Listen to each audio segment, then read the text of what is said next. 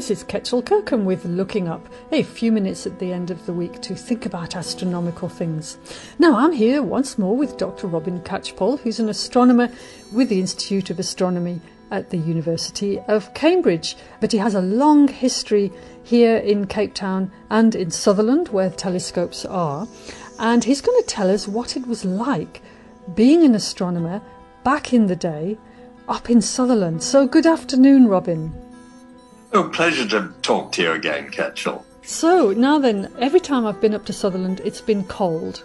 Is it ever anything but cold? It is very, very occasionally warm. I, over the many years that I observed at Sutherland, I can remember one or two nights of shirt sleeves astronomy, but mostly it was standing there in the freezing cold with one's feet getting number, trying to stay awake on your feet, especially through the long winter's nights. Now, some of these telescopes that you were using were really quite large. I mean, what was it like controlling those beasts? And were you on your own the whole night?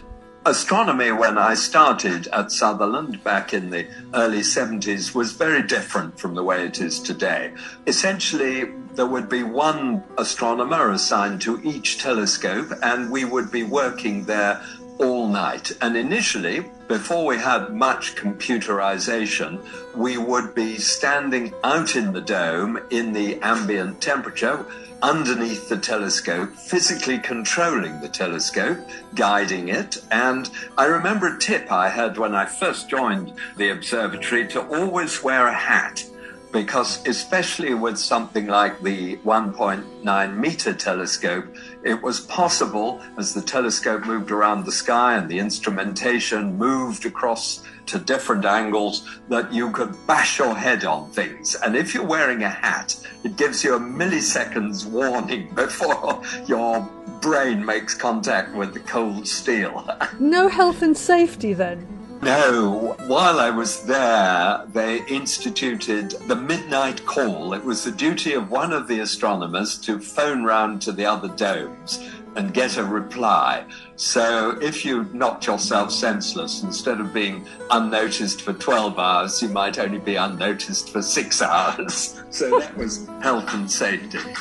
And, and I hope you had a flask of tea and some sandwiches there.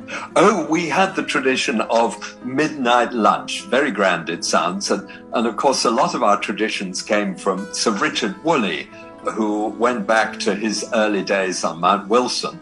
And you you could ask for things, and I would ask for a tin of sardines, an avocado, and a can of Coke, and maybe a bit of bread. And this would be put in a wooden box that I would bring up after dinner to the dome, and, and there it would be downstairs in the one of the rooms, and I would think about it till midnight when I could go down there and, you know, grab something to eat. And at this time of year, winter nights are very, very long. So, I mean, how was it? Well, they were very long, especially when you're doing infrared astronomy, where you can, in principle, work almost to the moment of sunrise. Could be sixteen or more hours. And I would always go straight up after dinner, open the dome before the sun had quite set, and somehow get everything working, and then that would settle my mind. And the paradox of it is that if you had a long night where you weren't doing many exposures, so you weren't working so hard, the night would go very, very slowly. But if you had to work like mad, doing one star every few minutes and set on another position, uh, hard work, but the night went by quickly. Gosh, it does sound so different from a modern astronomer. Many of them sit in front of a computer in, in the warmth of their, well, these days, kitchens and living rooms, I guess.